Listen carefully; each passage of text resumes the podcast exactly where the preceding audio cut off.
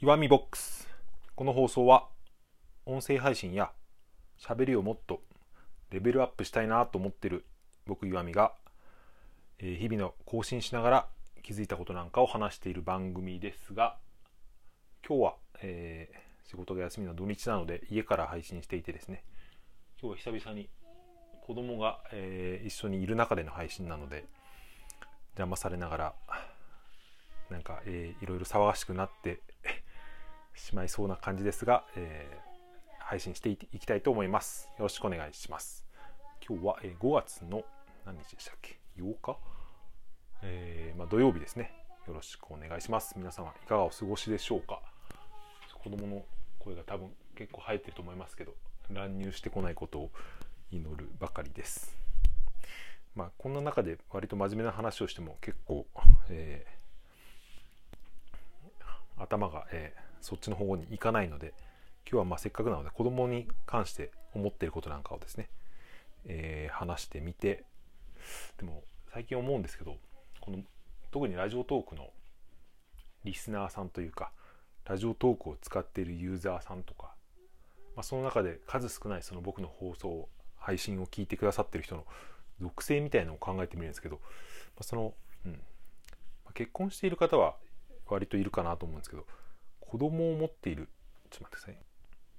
子育てをしている方っていうのはやっぱり割と少数派なのかなと思ったんで、こんな話が、えー、役に立つかどうかわからないんですが、えー、まあその後でより一般的な方向にちょっと、えー、結びつけていけたらいいなと思いつつですね、手探りの状態で話をしていきたいと思います。まずなんで、えー、こういう話をしようかと思ったというとですね、えー、まあその子供の動画とか写真とかですね、カメラとか、まあ、スマホでもよく撮るんですけど、まあ、それを両方のですね、両親に、僕と妻の方の両親に、まあ、よく送ってるんですよ。その Google フォトとかで共有すれば、えー、向こうもアカウントを持ってますので、一瞬でそのよにんにですね、えー、共有できるっていうことをするんですけど、Google フォトを使ったことがある方は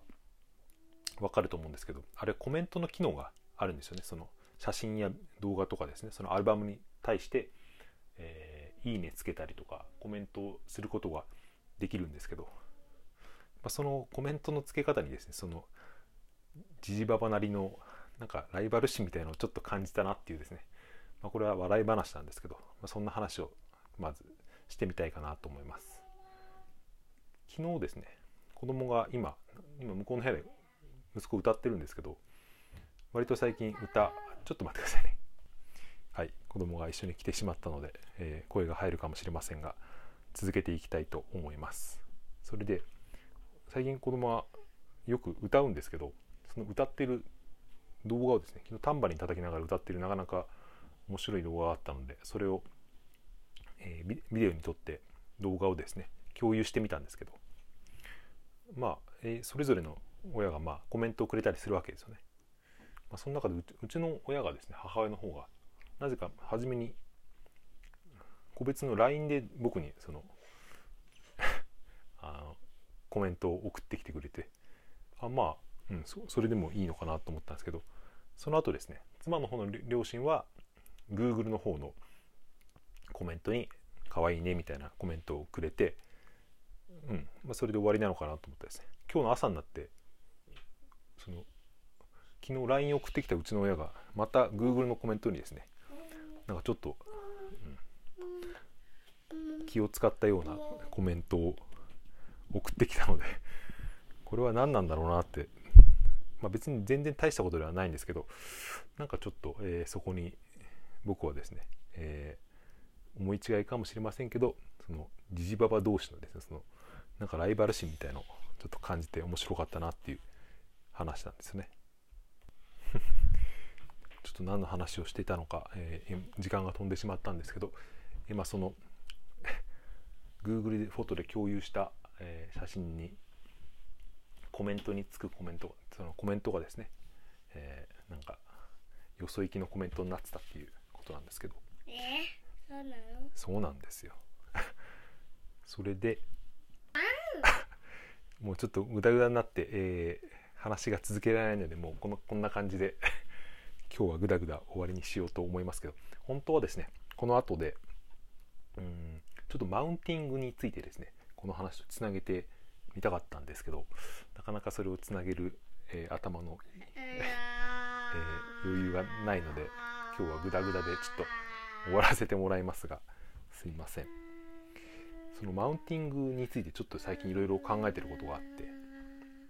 マウンティングっていうとなんか言葉が強いような気がしますけど、でもそういうですねいろんな、例えばその子育てでも、例えば夫婦関係でも、その仕事の関係でも、人に何かですねアドバイスとかする、するのにやっぱり結構人はそういうなんか上から目線とかそういうことにすごく敏感だなっていうことを思うんですよね。それひいては考えると相手にですねそのマウンティングと感じさせないように相手に意見を言うっていうのはすごく難しいことなんだなって思ったんですよね。それはなんでかっていうと、それを感じさせるのはこっちの言い方っていうのもありますけど、お母さんどこ？お母さん今ねお出かけしてる。そう感じさせるのはこっちの言い方っていうよりも、その相手の捉え方っていうのも結構大きく影響するのかなと思ったんで、何を言ってもですね、うん、そういうふうにマウンティングと捉えられるっていうことは往々にしてありえるんですよね。その場合はどうしたらいいかっていうことを今回考えてみたかったんですけど、なかなかそれをですね難しいなと、